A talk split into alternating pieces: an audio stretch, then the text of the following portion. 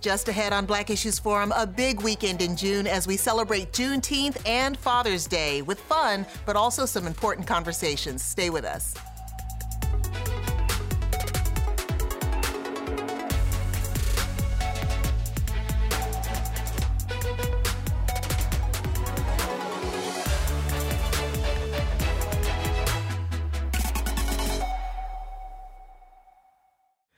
Welcome to Black Issues Forum. I'm Deborah Holt Noel. Even though Juneteenth has long been celebrated by many black families, its status as a national holiday means it's a day for all Americans. The North Carolina Museum of Art has taken steps to make it inclusive with a major concert headlined by celebrity gospel artists and music legends like Hezekiah Walker and Fred Hammond. It will be quite the celebration.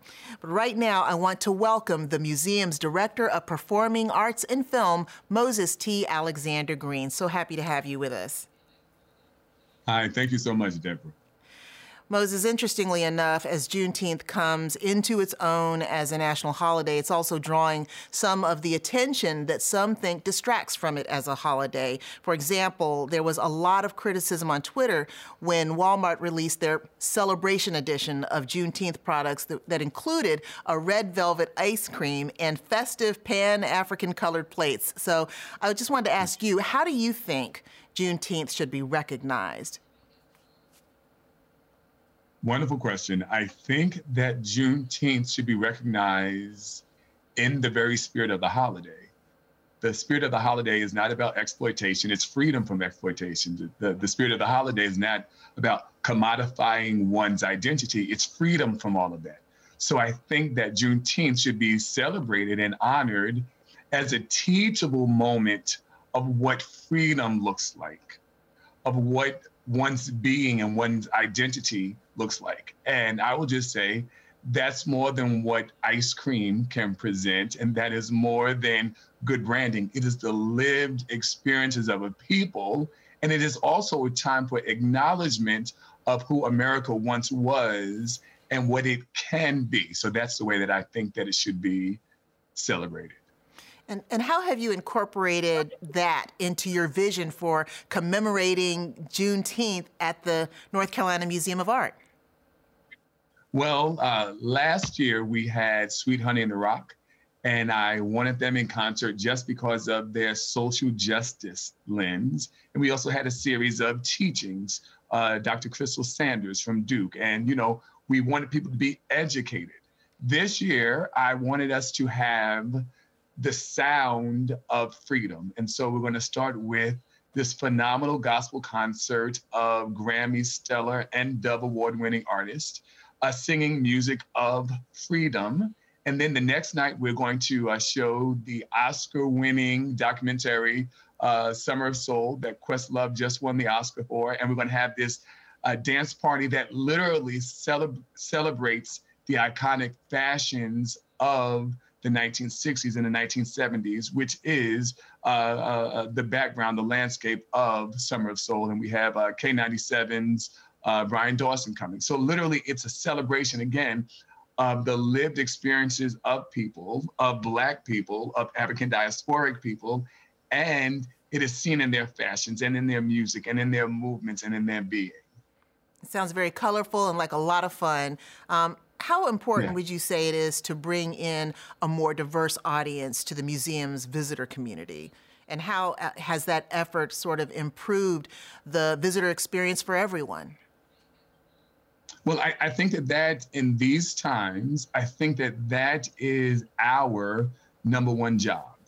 And it is not just diversity, Deborah, it is that we are cultivating belonging. Uh, Dr. Nita Sand says that belonging is a much more powerful force in any diversity and equity and inclusion initiative. So when people come to the museum, do they feel seen? Do they feel, do they see themselves in the art. And if they don't, being the director of performing arts and film, I get a chance to bring in the films and the music and the movement and the theater through which they can see a little bit more of their experiences. So I think that that is our number one job. And how would you say that you've been able to, you know, you talk about lived experience as a, a, black man. How have you been able to incorporate that lived experience into the rich overall visitor experience that, that anyone could connect to at the Museum of Art? I think I, um, I, I want to be humble, but I, I, I think I interrogate the system to make sure that we are seeing more people of all identities, of all cultures at the museum in our programming. And so, uh, whether it is, it is um, elevating, you know, um, I, created the Freedom Seder. The Freedom Seder, it honored our Judaic art gallery, but it also anchored it, anchored that in the civil rights movement. And so we got a chance to see that bridge. Uh, I also started NCMA Groove, the joy of soul and the joy of Latinx music. And it literally is four and a half hours of nothing but the best in bachata, merengue, salsa. And literally, people can come and they can see if you are of Latinx heritage, you just get a chance to, to hear what home feels like. And I think in little small ways, we're doing it. Uh, we're doing it every day with NCMA Jukebox, where, you know, some days I'm playing 80s music, then some days I'm playing 60s Motown, other days I'm playing classical. So literally, we are expanding what uh, art and what the performing arts feel like and and and and are um, in very meaningful ways that represent all cultures. And um, I think that performing arts and film does that. Uh, I'm not going to say the easiest because it all has to be intentional, but I think that I have um, a major role. I think that my department has a major role in, in expanding that sense of belonging and becoming and, and helping the, the museum to become a place of joy um, for all of our visitors. And what is the NCMA jukebox? What is that? NCMA jukebox. Uh, it's every day from 11 to 3. And um, it's a curated playlist where we literally, if you're coming and you're walking in the park, uh, you can just hear music. And uh, the idea came, you know, I took this position in the beginning of the pandemic. Um, I was in the building by myself many days. And um, I, I, think, Deborah, the best quote came from a woman that said, NCMA Jukebox pierces the COVID silence that the world had been under at that time. So mm-hmm. imagine just coming and for four hours, you're hearing the jazz of Coltrane and Ella, or you're hearing um, uh, 1980s uh, ABBA playing. You're hearing some rock, you're hearing some Bon Jovi, and music is universal. And so music brings you back to a place that you remember where you were in high school, or you remember seeing your parents dance to something like that, and it just makes people feel alive. And I think that is what uh, performing arts and film specifically does. Whereas sometimes the visual art in our works and our in our in our collection um, for some, that's very, uh, uh, um, they may not be able to understand that. Well, if I can bring dance, and that's part of my job, to activate the galleries with dance and theater and music and film, well, someone who may not understand uh, this, this, this one piece, if I bring Carolina Ballet and they activate and they create a dance based on Diana and Actaeon, then for that kind of learner, they understand what the piece is about. That is what we're doing. Well, it sounds like some really fun things, interesting and exciting things that you're doing. What have you got coming up? What's on the horizon at the museum?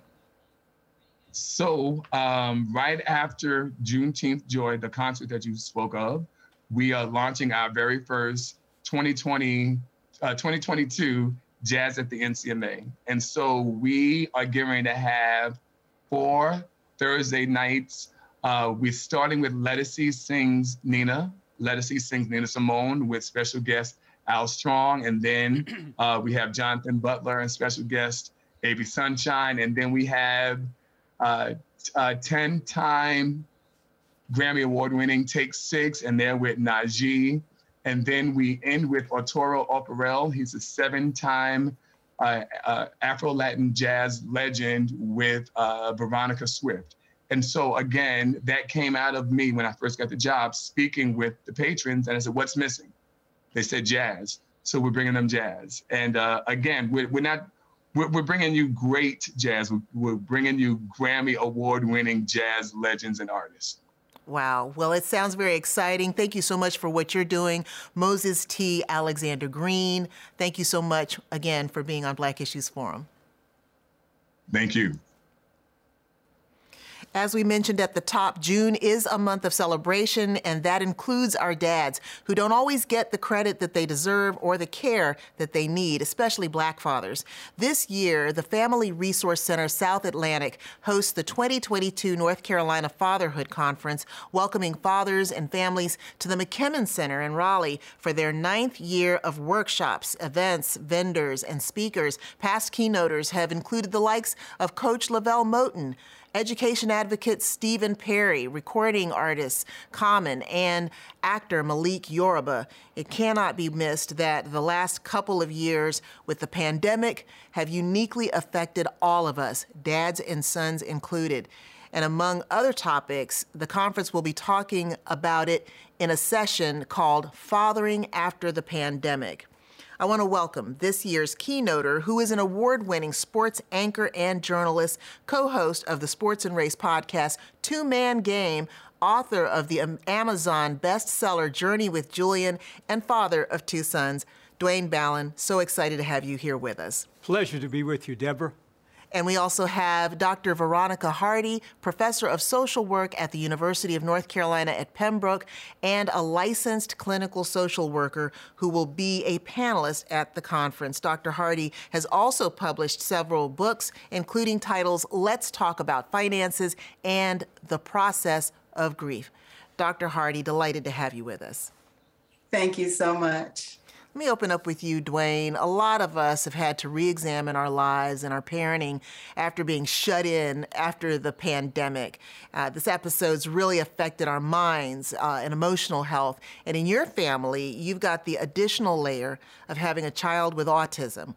It's so important that we understand that children and adults with autism um, are like anyone, and they have feelings and desires and struggles. Can you please talk about um, how you saw this pandemic uh, and life impacting your son, Julian, and how you came to understand that he was um, in crisis. Uh, Deborah, uh, for the you know, for the context of the conversation, I need people to understand Julian is now an adult in his 20s, but socially, he's more like a nine year old.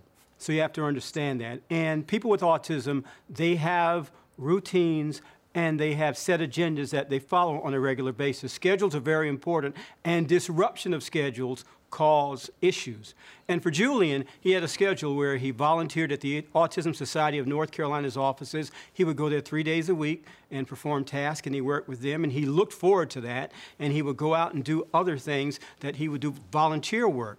But when the pandemic set in, suddenly that was gone. The office was closed, and he wasn't able to do any of that. So he was at home and it really disrupted his routine and you could see a difference in him. He, he was upset. As i said people with autism they do not like their routine interrupted. He would get upset. And for julian it was hard to process what was going on. Was the pandemic doing this to him personally? And he would get upset and he would uh, sometimes sometimes he would want to lash out and uh, you know, and melt down, as it were, because things simply were not going the way he wanted. But overall, you know, two years in, I think he handled it really well. And uh, for him, though, it was different. You know, we, it's, it's a reinforcement with him, constantly reminding him that things are going to get back. Like every day, he would say, Dad, you know, I love going to the office and doing my work. So every day, I have to you know, engage in this with him and let him know, and it's going to happen again, I promise you. But he would get anxious, and you could see him physically start to get upset because things simply were not going the way he wanted them to go. So we had to navigate that. My wife and myself had to navigate that and be mindful that, you know, we're locked in here together, and we've got to make it work with Julian and really make him understand that it's going to be okay it's just going to take time. And no, none of this is directed at you personally because people with autism tend to internalize things like that. And I would imagine there are a lot of um, young people. You said he sort of has the mentality of a nine year old. Yes. But kids out there, they also are probably thinking that um, something out there in the environment is due to something that they're doing. They just can't quite separate it. Um, but at a certain point, it becomes more than just trying to figure out how to navigate discomfort in the home. Um, did it get to a point for you, uh, Dwayne, where you needed to consider additional counseling or help for Julian? Well, he does have a psychiatrist he sees regularly, and that did help because at first those were Zoom too, and he had to get accustomed to that. He wanted to know why can I go see my doctor? Uh, why can't I go see him, Dr. Christian, in person? And I said, well, and you know, you, you have to explain over and over and show them the way the pandemic is affecting everyone. Your mom's not going into her office. You see her down in the study. I'm doing a lot of my interviews and stuff on Zoom. I'm not going out as much. And you have to make them understand that. So uh, at first it was hard for him, but it helped that he was able to still check in with the psychiatrist via Zoom. Now, eventually, he got back to the point where he was doing it in person. And that made a difference because you know, again, you have to make them understand that it's going to be okay. You haven't done anything wrong because with Julian, he internalizes the minute something is askew, I did something wrong. And I'm going to get upset because I did something wrong, though I don't know what it was. So we, uh, and we had to readjust his schedule. We lived near the American Tobacco Trail in Durham, so I would take him out for regular walks. Said, let's go on the trail and let's go see some animals. He loves that. So uh, it was a matter of getting him accustomed to Zooming and his psychiatrist was there, he could talk to him. And then the fact that he was able to see him later on in person helped a lot. But it, it, it wasn't easy. Yeah, I can't imagine it was. Um, a lot of parents struggled at that time. And Dr. Hardy, um, can you talk about some of the challenges uh, facing black fathers in particular as they love and raise their children in the aftermath of COVID? Absolutely. When I think of COVID 19, it was both a public health and a mental health crisis. And oftentimes, the mental health piece of it does not get discussed as much as it needs to be. And when it comes to African American fathers, we know during the COVID 19 pandemic, there was significant job loss. So, financial distress was one of those challenges. And when the, there are those significant job losses, it affects the household as a whole.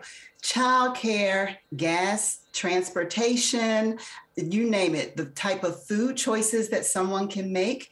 And many of the African American fathers were essential workers, where that type of career cannot transition to a virtual environment. So being present was necessary as well. Another major challenge was that in relation to, say, racialized traumatic events. During COVID 19, many of us, of course, stayed within our household. Therefore, we were subjected to televised events more and more throughout the day. And being subjected to repeatedly seeing such traumatic experiences and devastating experiences can also affect the family as well and the child and the child's understanding of this. So being able to process that too. And what does that mean? And why is this happening to people who look like me? And then a third major challenge is that of grief. There was significant loss during COVID 19. And we can speak of losses as far as job loss, like I mentioned earlier, um, housing loss, um, financial losses, et cetera. But in addition to that, loss of significant others, people who have strong representation in lives as well. So for children, making meaning out of that. I don't understand why my grandfather didn't come home from the doctor this time, when in the past he has always come home. So, those are some of the significant challenges that I have noticed as well in regards to COVID 19 and the African American community. So, so black men, boys, families are dealing with these additional pressures. Um, Dwayne, how do you get to the point? Because we know that uh, there's sort of a taboo when it comes to seeking mental health assistance. It's pretty taboo for all of us, uh, but particularly for African American men. Um, why would you say that might be the case for, for black men? And well, how do you get over that hump? Well, uh, mythologically, we believe ourselves to be invincible because of everything historically we have been through, and yet here we stand. So, uh, one of the things that never touches us is mental illness, right? Yeah. Wrong. Uh, and we believe it says something about our manhood when we address it. And, uh, you know, I had to do it in the past. I, I come from a world of alphas in sport. I'm a sportscaster. I'm, I'm in locker rooms. I'm with some of the most impressive physical specimens in the world, some of the strongest and fastest in the world you will ever see. And uh, that's not something that should come out of that environment. But the fact is, you know, uh, there were times when I had to come to terms with being Julian's father, uh, having a son with autism, and I wasn't dealing with it properly. So I had to talk to someone. So I had to come to a point where I had to do that. And then when Julian himself had a nervous breakdown when he was 16 years old and he began to really lose himself mentally, I had to come to terms with the fact that my son really needed help that I nor my wife could give him professional psychiatric help. There were those in my family um, who loved them, but said everything's going to be all right. You can work it out. You know, you're, you're, you're a man. You can get that done. But that's that's really not the case. That's uh, counterproductive, and that's that type of talk really doesn't help us at all. And so I had to, I, I had to be okay, Deborah, with saying that yes, I'm a man, and I'm. I'm this black male who has this uh, identity in this society, and I'm tough and I can do this. But I have to recognize that, you know, I'm still a human being. There's a fragility that goes with that, and I had to address that because I'm not going to be a better father. I'm not going to have good stewardship over either one of my sons. We have a neurotypical son named Jared. Either, either one of them, if I'm not whole and healthy, and that includes my mental state. So I had to address that, and I did. And with Julian, uh, it was, it, I had to accept the fact again that he needed more help. And if I, I wanted to add something else, Jared, our neurotypical, was with us during the uh, pandemic. Now, he was away at university in Virginia, and he was living his own life being a young college man. Then suddenly he comes back into the house, Dr. Hardy, and it was different. I mean, it was because, first of all, the pandemic set up rules. No, you're not going out to see this. You are not going out. There are three other people in this household that you have a responsibility to. If you go out and hang out at a party in the middle of this pandemic, what is going to happen? So we went through a lot of that, Deborah and Dr. Hardy, where we had to really. It was difficult being in the household because see, he was a man, he was a young man now. He had just pledged Omega Psi Phi. He thought he was the guy, and oh, I had yeah, to remind you, you him. Had, you had a tough time. Yeah, there. I said, son, this is the way it is.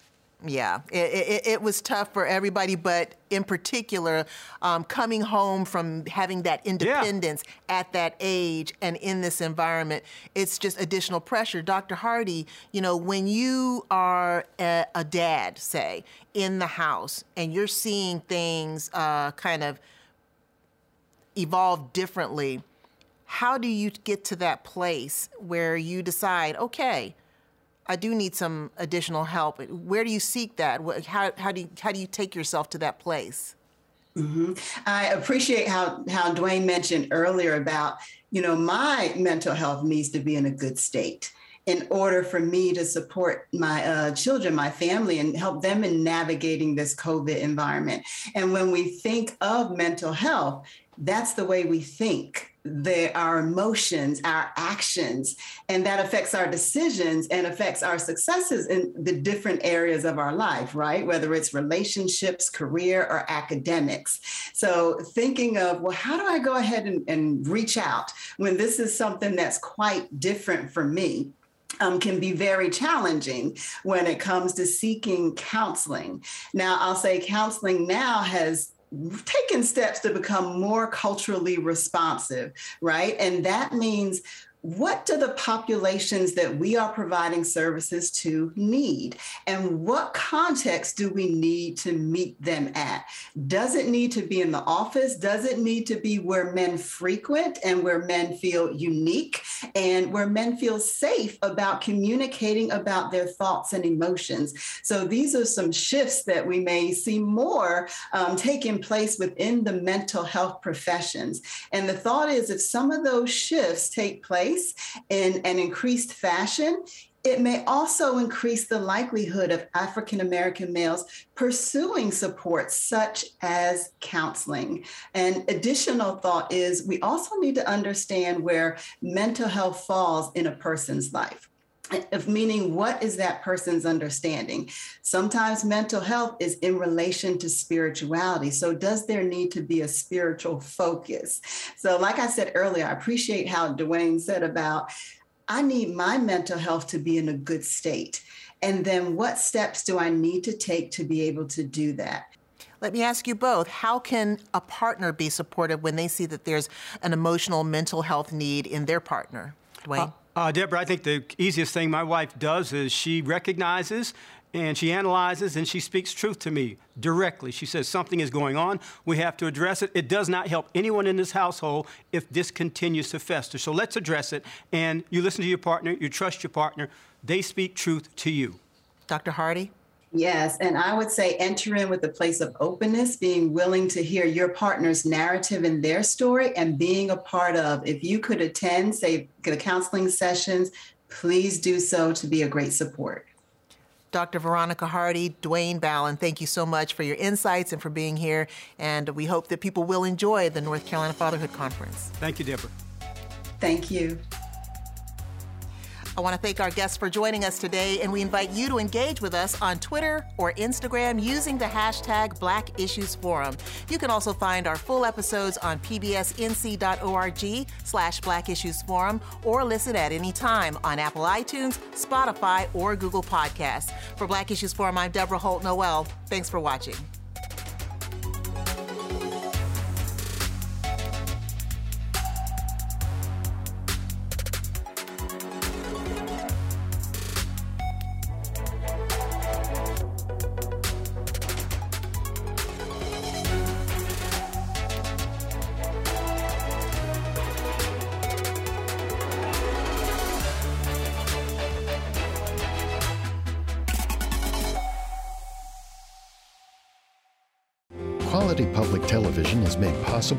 Financial contributions of viewers like you who invite you to join them in supporting PBS NC.